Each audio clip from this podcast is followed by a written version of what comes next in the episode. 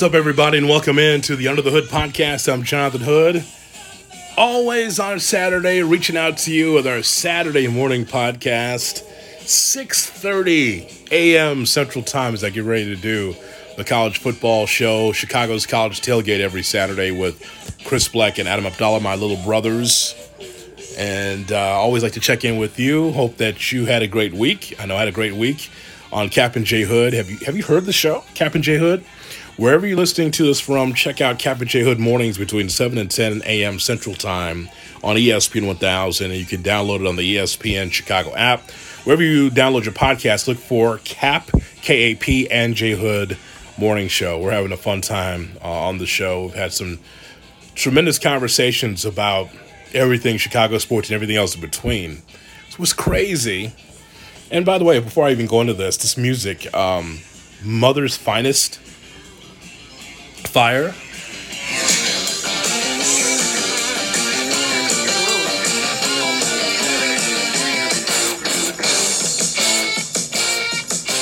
Yeah. This is from the show Lovecraft Country that's on HBO. It is a uh, Jordan Peele directed and produced show. Jordan Peele from Key and Peele. If you haven't seen this on HBO, check it out. Lovecraft Country. Really interesting, out of this world show. Boy, show really shows his imagination. Uh, the people that write that show. So I heard Mother's Finest Fire, and I was like, yeah, I might as well make this the open for um, our show this morning here on the Under the Hood podcast. Boy, the Cubs and Sox got snuffed out quickly, right? Just like that. Almost 24 hours apart, right? The Sox on Thursday and the Cubs on Friday. I really have never seen a Cubs team struggle. A good Cubs team. I've seen Cubs teams struggle. I've never seen a what I would consider a good Cubs team from a, a personnel standpoint struggle for three plus years to hit a baseball. The 16 team was really good, obviously winning the World Series, but I, I don't know what happened to this team. 18, 19, 20 in particular, the offense has just gone in the shitter. I, I've never seen anything like it.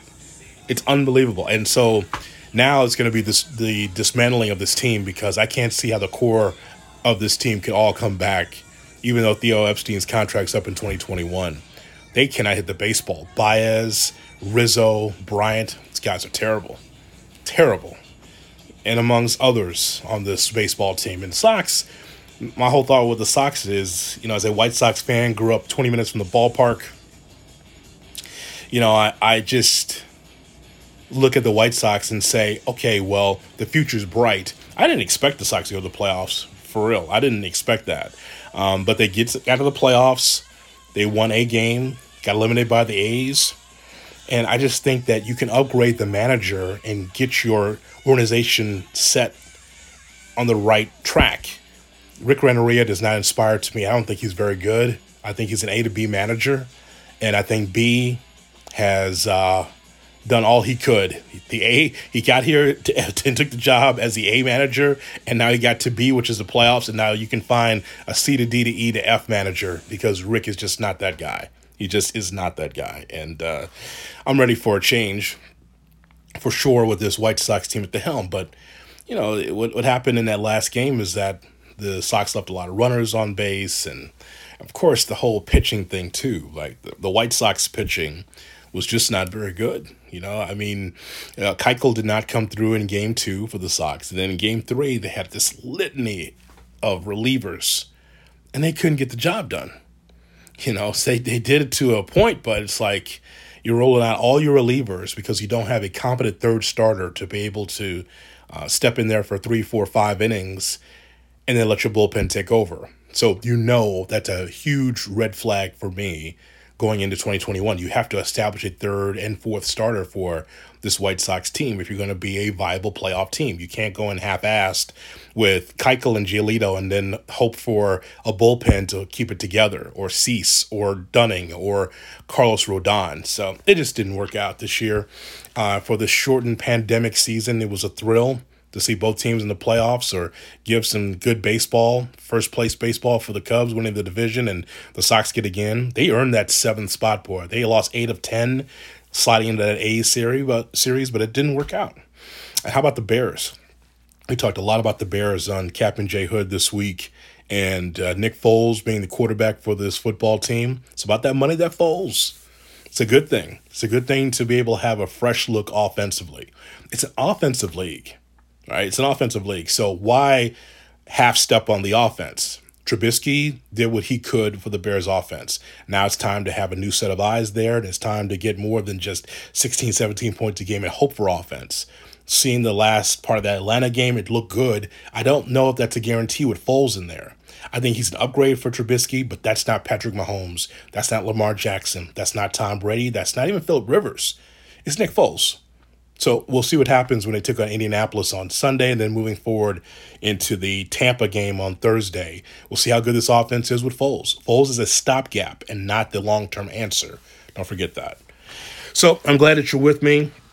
Um, I have a special guest that I want to talk to here that we will uh, get a chance to have a conversation with. Stephen Gaither is part of something very special HBCU Game Day see that on YouTube, youtube.com.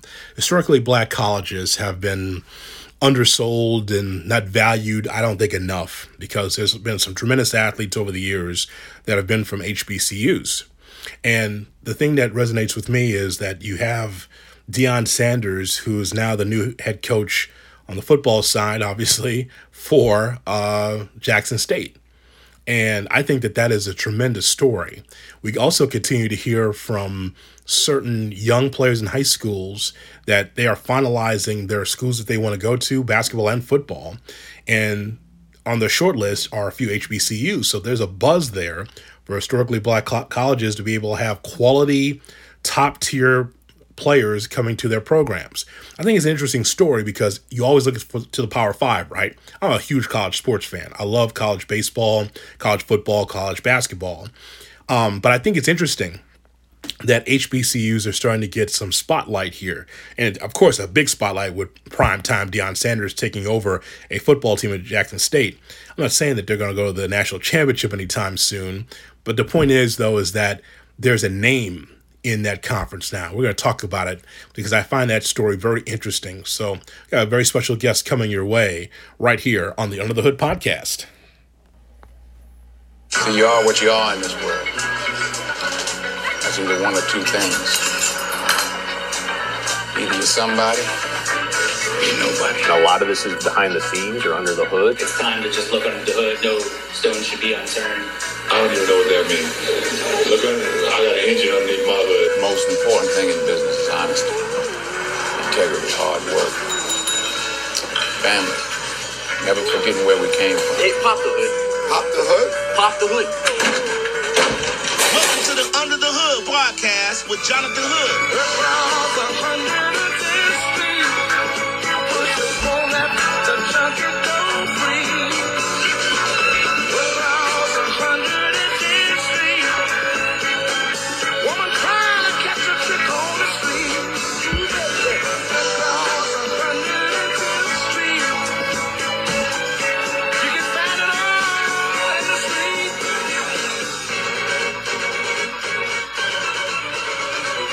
As I mentioned, a very special guest with us here on the Under the Hood podcast with me, Jonathan Hood.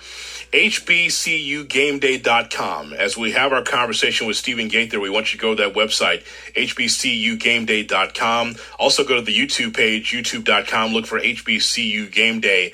An interesting, um, a lot of interesting circumstances and stories coming out of HBCU as always. Stephen Gaither is with us, the founder of HBCU Game Day. The veteran journalist and blogger is with us here on ESPN 1000. Steve Jonathan Hood, thanks so much for your time.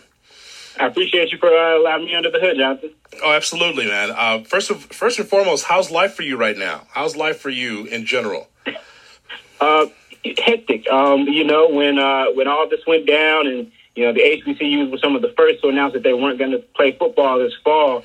Um, I wondered how life would be, and uh, little did I know that I would have a friend in Deion Sanders that would be coming in and uh, just redirecting the entire world. So it, it, it's been a blessing, man. It's been busy. And honestly, uh, you know, even to go back to the end of basketball season when things got cut short and we were at the basketball tournament, um, you know, we were kind of wondering how things would go. But, you know, we're actually having our best year ever uh, across all platforms and just in general. So I can't I can't I can't complain. Steve, I want to ask you about Deion Sanders when he uh, when it was it was always rumored, but then it was official that he became the head, head football coach at Jackson State. What was your initial reaction when you heard the news? Um, I it was uh, it was I, there was definitely some there was definitely some is this real? Um, you know there was i mean you know just being on the, the the reporting side of it there was so it was so drawn out. Um, i mean the, the rumors started circling probably three weeks before he was actually introduced. Um, you know uh, it, it, so it was it was it was a lot you know. Um, you know you just never know how these things are go. Sometimes there you know there's pot there's where there was smoke there was definitely fire this time. And so, uh, yeah, I mean, I, we just haven't ever seen anything like it. Not in the eight years that I've really been covering HBCUs, and and I don't even think probably back even before that. I mean, Deion Sanders. It's not just any. You know, we've had pro guys that have come and coached at, at uh, HBCUs before, plenty of them, even some guys now. But never a Deion Sanders. I mean, there's only really one Deion Sanders anywhere. And right. for an HBCU to get him, man, I mean, it just shows you that 2020 is a year that you could not predict anywhere. I learned from your site. It wasn't even ESPN.com. I learned from your site that Deion's first recruit is an SEC transfer. And so, how important is it for Deion, or how important is it for Deion uh, as a football coach to be able to land someone of that significance? How important is that for the HBCU landscape? Uh, I think it's very significant. You know, HBCUs have always been a haven for guys who uh, maybe at that FBS uh, or, or other level or PWI level, uh, maybe come, came in and either uh, because of their performance on the field or performance off the field had to, uh, you know, come to come to a HBCU as a second resort. Uh, this young man as well. He, I mean, he came out of school and went to a SEC school, Mississippi State, but uh, he's not played a game for them this year and he opted out. And then a week later, he he's you know committing to Deion uh, two days afterwards. So um, I think that shows the power of what his brand is and what his brand means. Uh, even again with these players now, who you know a lot of them they were just being born when he was kind of at the end of his career, but they still know him. They still know who he is. I, I saw uh, a story in the Washington Post where it was talking about you know guys who was a kid who was born in 1998, but he know he knew who Deion Sanders was and had an idea of how big he was. And so I think he transcends a lot of that. And I think it's very important for him to start getting those guys, those SEC caliber guys first. And then maybe there's a shot, you know, a year or two down the line, if he has some success to where he can start plucking, you know, maybe plucking some three or four, you know, some four star guys at that FCS level, which would be huge. Okay, so we need to dig in on that because people are listening to the show and they're saying, well, why would um, an athlete that could be going to an, a Power Five conference, why would they consider an HBCU? So we got to dig into that a little bit, Steve. So you have a couple options. You believe that an athlete, a student athlete, would look at an HBCU based on uh, familiarity, uh, faces that they know, the opportunity versus the athletics. How do you think an athlete weighs that? Uh, I think it comes down to a number of factors, and I think we can't ignore what's going on uh, in the country and in the world. Not even only at this particular time, and folks will focus it on this year, but you know, you think about uh, the average 17 year old, right? So they were born in 2003. So you know, right around the time that they were, you know, uh, in elementary school, kind of coming into a sense of who they are. You got Trayvon Martin, you got that, and that that touched. I don't think anybody in Black America was untouched by that, and they saw a young man that looked like them and what happened with him. And then you have Michael Brown, and then you have this and that, and all the names that we know, and and everything that's been going on. And I think these young people have not been shielded from some of the things that folks might have been shielded from as far as racism in this country, uh, you know, 30, 20, even 15, 16 years ago when I was coming out of high school, they can't be shielded by that anymore. They're not shielded by that anymore. Um, and so they see the racism and, and, and, things that go on. They see the hypocrisy of some of these coaches um, as far as the people that who they're aligned with. And they see how, um, you know, as athletes, um, they are, they understand, I think now more than ever, that as athletes, especially powerful athletes and athletes who have, who have brand awareness and things like that, they, uh, they are building, they're helping build uh, these empires for these folks, and they're not getting a lot out of it. So I think when you combine all of those together, it's like a big gumbo um, to where I think that guys that I don't. I in football, since HBCUs aren't on the FBS level at this point, I don't think you're gonna. I don't think you're gonna get a guy who is gonna be a five star. But I think you'll definitely see some the top tier top guys. And let's be honest, HBCUs don't have money to pay them like a lot of the Power Five schools are. We're gonna be 100. So Yeah. I think a guy like that who's probably already going to be able to probably go and get paid as a football player is not. It's, it's going to be harder to get those. But I think a guy that second tier level where you often find a lot of NFL guys and NFL stars, a three to four star guy, I think they may say, "Hey, you know what? Yeah, I'm a I'm a I'm a three borderline four star guy this year, but you know what? Where's the SEC? They're going to get another guy like me in another year. Will I mean as much here? And then what will my experience be? And I think when they weigh all of those things together, I think you're starting to see young folks uh, at least give more attention and more of an eye to it for sure. Yeah, th- this shine is t- completely overdue, I think, for HBCUs, for the MEAC, and for the SWAC in particular. I just, so it, it, I've always thought this, Steve. I always thought, you know, it really takes one. Now, you've got the coaches in place. Everyone knows who Deion Sanders is, the, one of the mm-hmm. best two way athletes that we've ever seen, especially for my generation. Seeing this guy play baseball and playing football was like, wow. Imagine in the Twitter era someone that's a two-way player. Bo Jackson, the same thing. Imagine if how how Twitter would blow up, how social media would blow up with two, uh, a two-way athlete. But I, you know, when I look at a Mikey Williams transferring to uh, North Carolina high school and how Right down the road from me. yeah, so I five. HBCUs is on his top ten list. Talk about that because Mikey Williams, a significant name. Oh yeah, yeah, Mikey Williams, man, he is. uh And there's been so many stories this year that it almost seems like a year ago when he did it. But yeah, he he really started a fire this year. Um, you know, there's cause as, as so I started HBCU game day eight years ago, and as long as I've been doing this, and I'm sure even longer before that, there's always been that talk of what if our top guys, if the top guys, the top talent, these one and done guys, would just come to HBCUs, and how much a game cha- game changer would be like. If I if I had a, a dime for every time I did that, I probably wouldn't be talking to you. I'd probably be on an island somewhere on my own island. It comes up that much all the time, but um, it hasn't it hadn't happened. So Mikey Williams was the top three uh, top three player in the 2023 class. Uh, he tweeted that going to an HBCU wouldn't be so bad, and you know obviously it, it just it just sent shockwaves through. Um, and then we went to find out that his mother actually is a uh, HBCU graduate. She went to Hampton University, um, and so um, he's got that, and, and he understands that history and things like that. And I, I even understand that he's been he was here in North Carolina over the summer with some family and went and visited different uh, saw some saw a couple HBCUs and and, and really under, understands. I think he understands legacy um, because of his background that his parents gave him. Now, look, I mean, and and that's not necessarily unique because Zion Williamson, his parents met at Livingstone College, a Division two HBCU, uh, you know, in Salisbury, North Carolina. Um, every year, uh, Harry Giles, his uh, his his dad played at Winston Salem State University, my alma mater. Um, every year, there's guys in the NFL and NBA drafts that their parents went to HBCUs. But Mikey, I think, gets it. Uh, not to say those other guys didn't, but he gets it. He gets the power that he has and potentially has. I mean, the kid has 2 million Instagram followers. 2 million Instagram followers. So when you tell a guy like that, who at 15, 16 years old has that kind of a following already, that, oh, well, you have to go to this school or nobody's going to watch you. He's not dumb.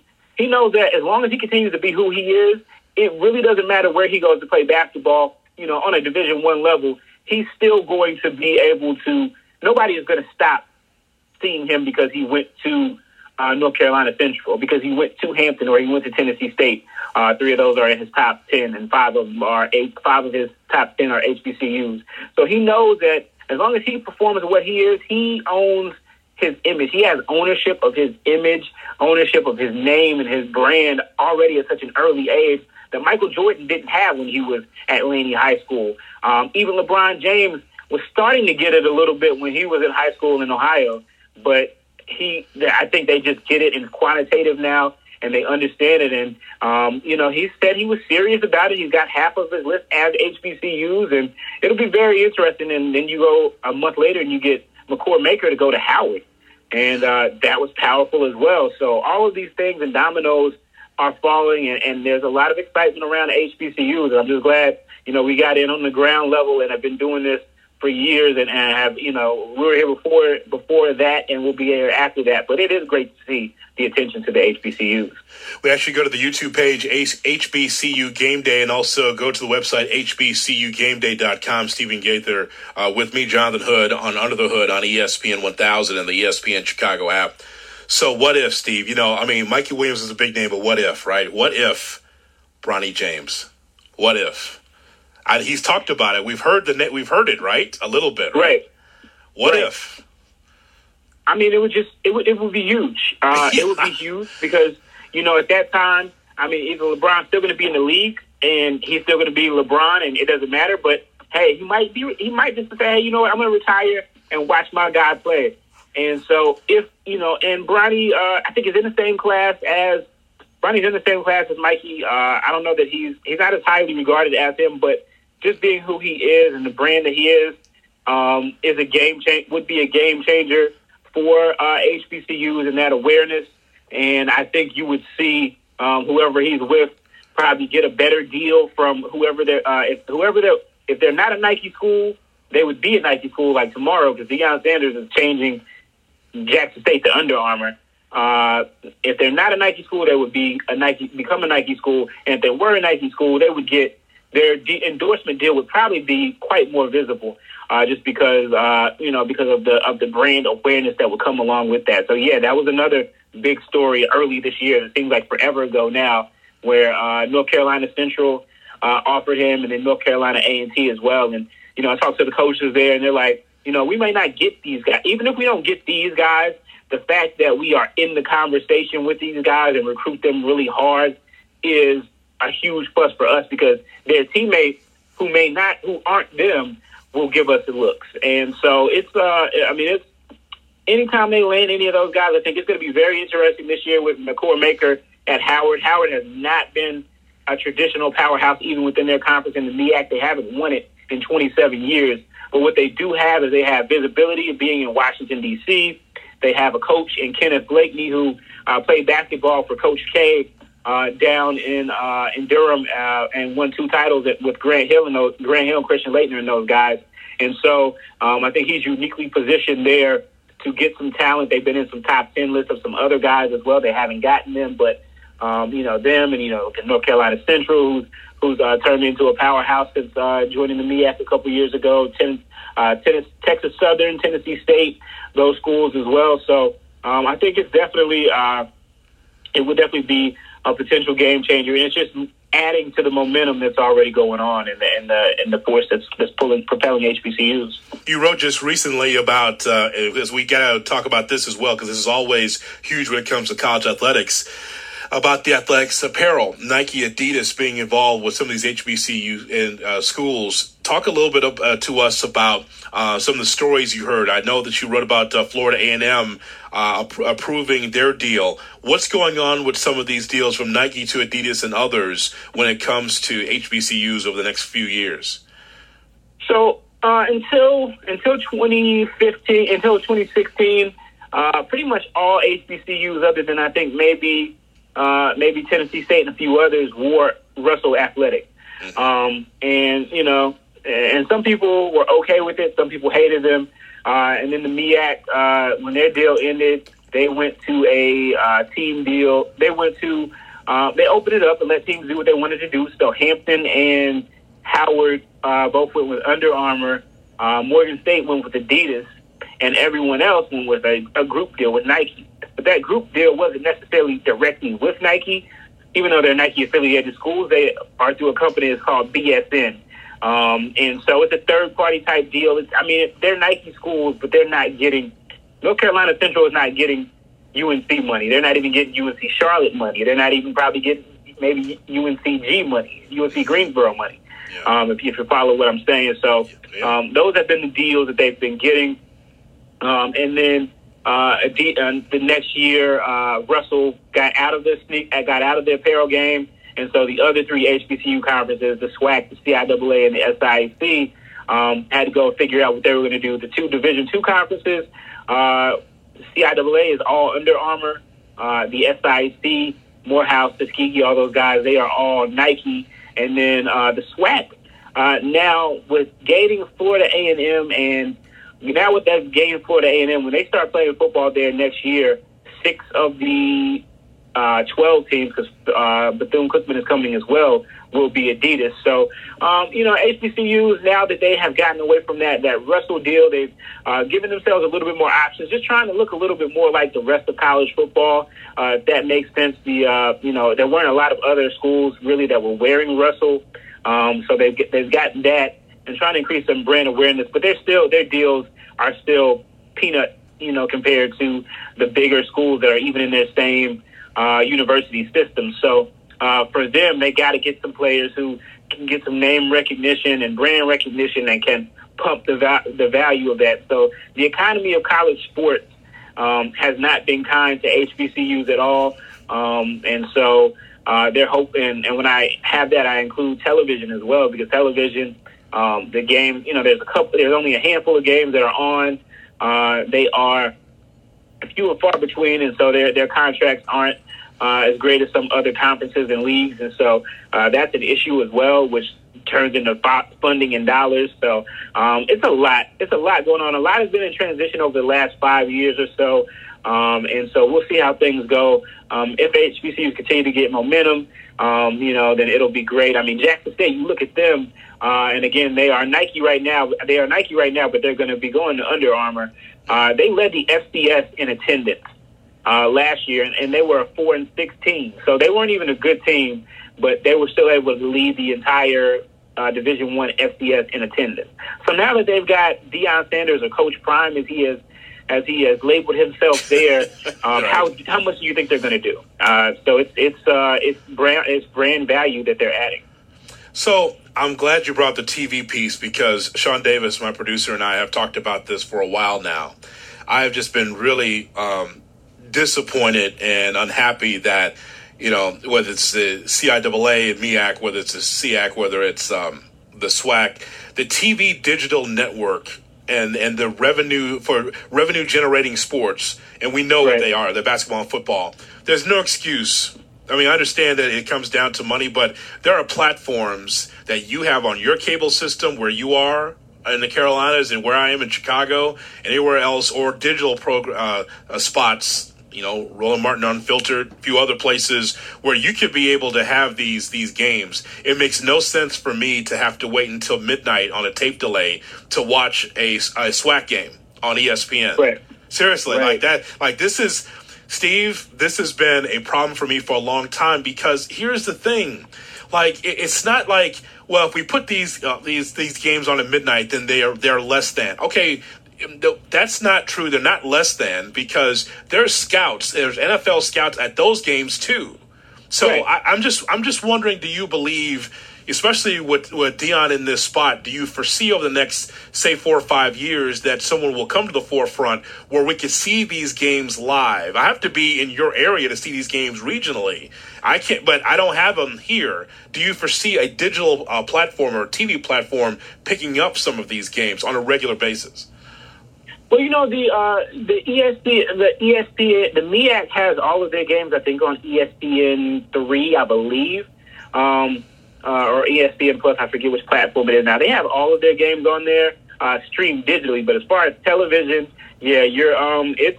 I mean, they're they're it's it's really um something that uh they're trying to get, but it, it's tough. You're competing still against F.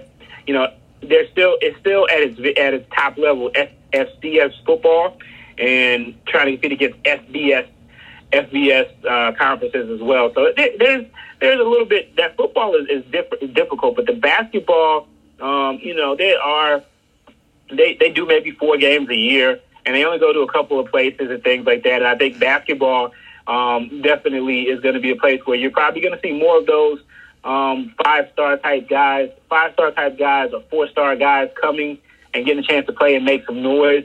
So I think basketball could be easier. Uh, the interest of Deion Sanders, I think, will make some things happen. If Jackson State happens to be good and, have, and has a good team, um, then I think that um, that will open it up. I mean, eh, the, the, the traffic that we've seen just off Deion Sanders' name itself has been pretty amazing. Uh, he's a name that transcends, uh, you know, he's a name that transcends HBCU or FCS or any of those things. He's Deion Sanders, and when you come in, you know he still he, he may not be playing anymore, but he still has that flair, that salesmanship, all that stuff that made him, you know, at one time sell more stuff than Jordan, even though that was when Jordan was, you know, retired. But Right, right. still, uh, you know, he uh, he uh, he still has all of that. He's still exhibiting it all the time if you follow him on his social media and things like that. And so I think um, I think that he can open up some doors there. I mean, you know, when he got hired or before he got hired, they were talking about it.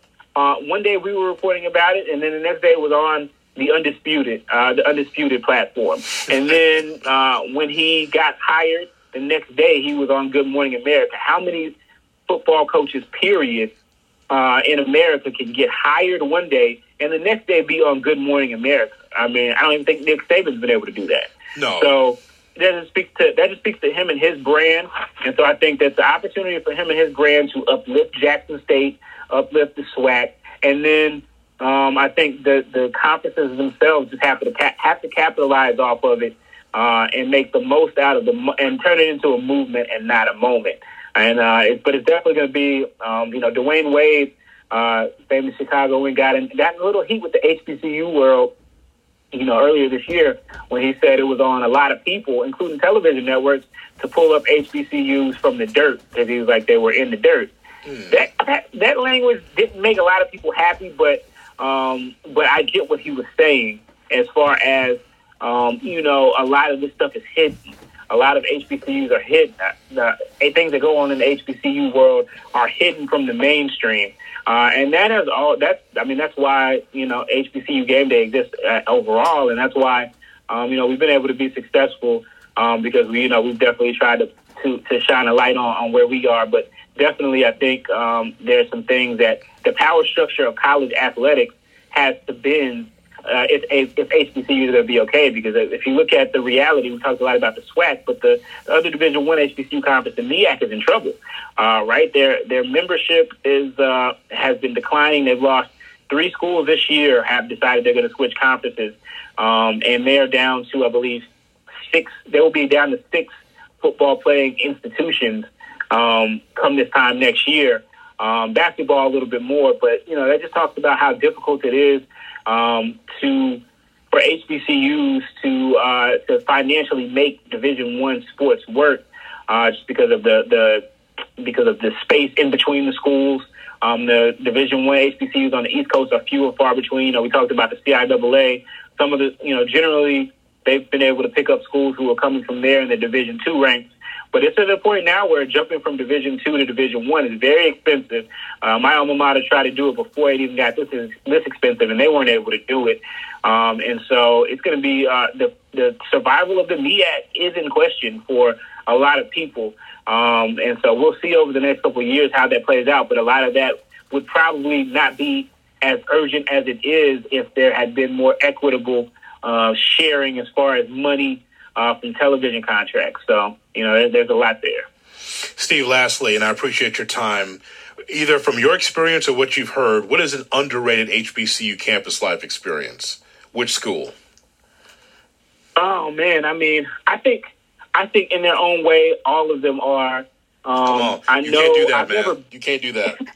You know, that, okay, you know, people, you know, there's a whole bunch of people listening, right? That went to HBCUs and say, "Pick me." As an Alcorn State person, as a Shaw University person, like, "Pick me, pick me." So, so you gotta, you gotta choose one. Well, they, they say the shed over there at Tuskegee is where it's at. I've seen a lot of videos. My partner Tali has been there uh, several times where they play the ball and parlay, uh, the band, and, and underneath the shed, and they just go crazy before the game, and they set the tone for the game. So that's a great experience. I think a lot of the Division two HBCUs are great.